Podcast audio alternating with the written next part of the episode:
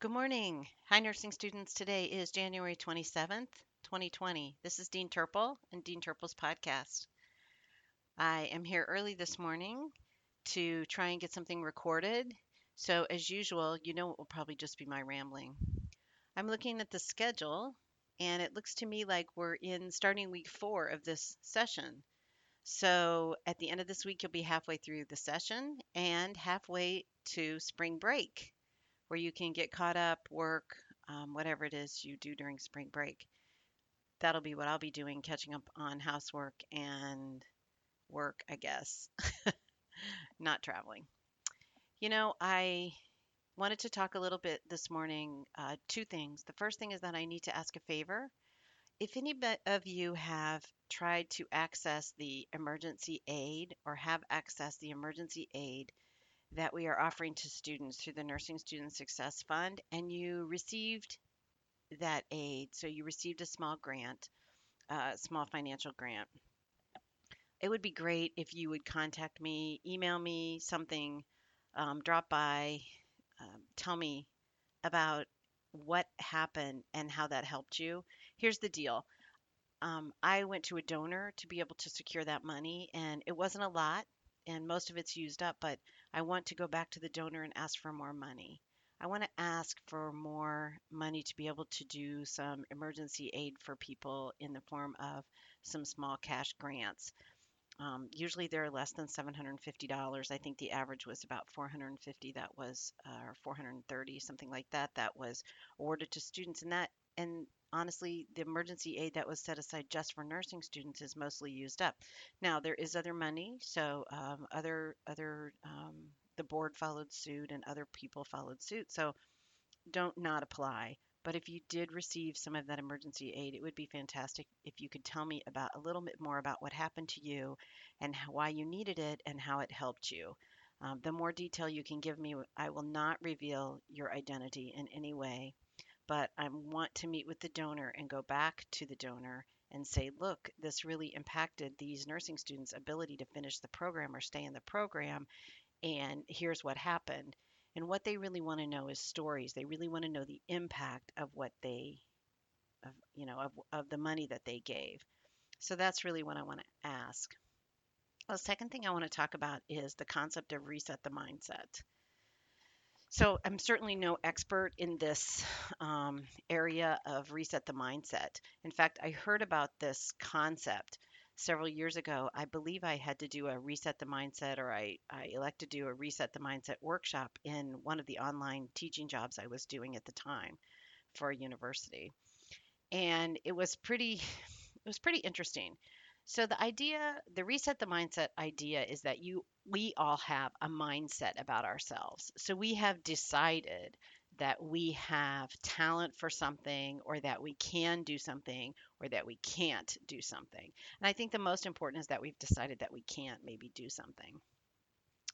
And reset the mindset concept is that just because we think we can or can't do something doesn't mean that we can or can't do it.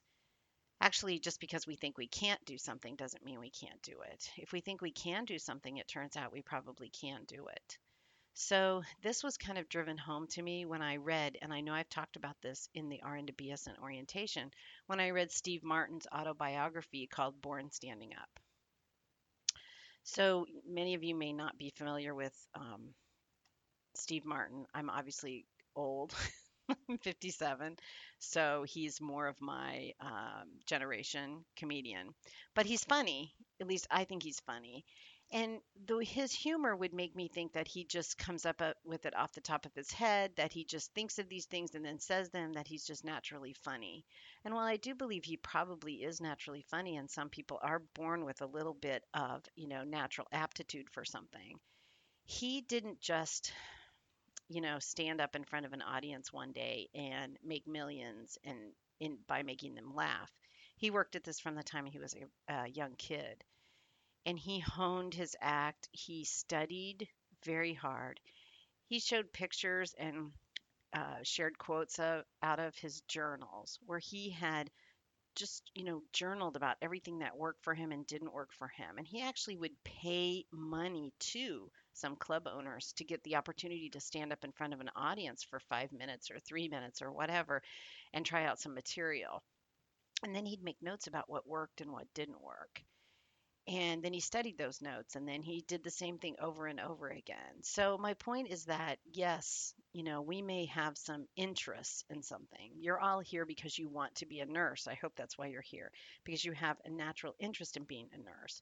You didn't seek a degree in theater because that's not really your interest. You may be talented actress or you may be able to act, but the truth is that we're all here because this is what we want to do.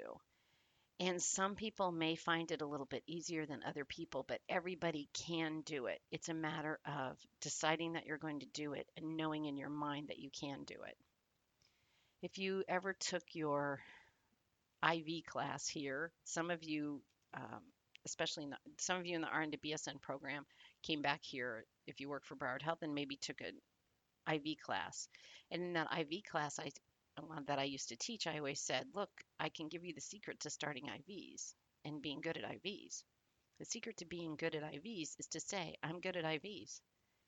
You will not work with me in the hospital and hear me say, I have trouble starting IVs because I will never say that. I will always tell everybody I'm good at IVs. I tell the patients that. I tell my coworkers that, everybody.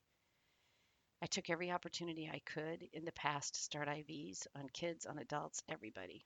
I never walked away from the opportunity to start an IV, and I always told the patient and I always told my coworkers I'm really good at IVs. Guess what? I became really good at IVs. It's the same thing with everything. What we say, if we say I'm no good at math, then we're not going to be good at math. If we say we're good at math, then we are going to be good at math. Does that mean we don't have to practice it? No, we have to practice it. Still, when I'm confronted with a math problem, sometimes I have to go back to my beginning math books that are here on my desk and review how to do that problem. But that doesn't mean I'm not good at it. I can do it, I just have to study it. And that's the way with it is with all of us. So you can reset your mindset to be good at something. So that's my words of encouragement for this week. Um, I didn't really get to talk with a lot of students on Friday at my office, my student hours here on Central Campus, uh, so a lot of issues didn't come up. I talked with a few Process One students who were wondering about the progression and what happens next and how they know when and how to register. and really the registration starts in February and you know you should be keeping in touch with your campus uh, nursing department but we do know, you know, who needs to go on to what course. So you need to keep in touch with them, but we're not going to just forget about you. Once again, if you are in a retracking status, I just want to reiterate what I talked about last week that we want you to stay. We need you here. Um, don't don't walk away and think you're not part of the nursing department. You can be here in the lab you can be, you know, you can participate in nursing club activities.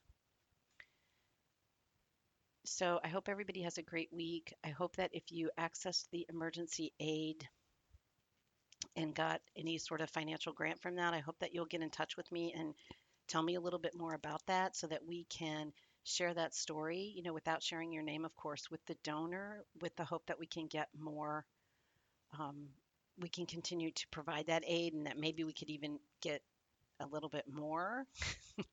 you know, they really want to know the stories, like I said. I guess there is one other thing. If anybody, um, if any of you here listening to this podcast are taking, have taken a course for the third time and, pa- and passed it, I would really like to hear from you as well. Last year, when I came on board about a year ago, we changed some of our internal practices.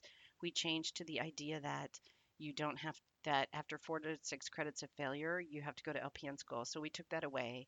And then after eight credits of failure, you're completely out. We changed those practices. And if we want to be able to continue to do that, I need to have some impact of that. So if any of you are in the situation where you would have been sent to LPN school, but instead you were given another chance, or you reached eight credits of failure but weren't kicked out, I and then you went on to pass, I would really love to hear from you. Again, these stories are very important to be able to continue these practices. And I really want to know what the impact of our decisions has been and the, the impact of the Nursing Student Success Fund, the emergency aid for nursing students, and of changing our practices. So thank you guys very much. I look forward to talking to you. I hope you have a great week. Um, I intend to. Thanks so much for listening. Bye.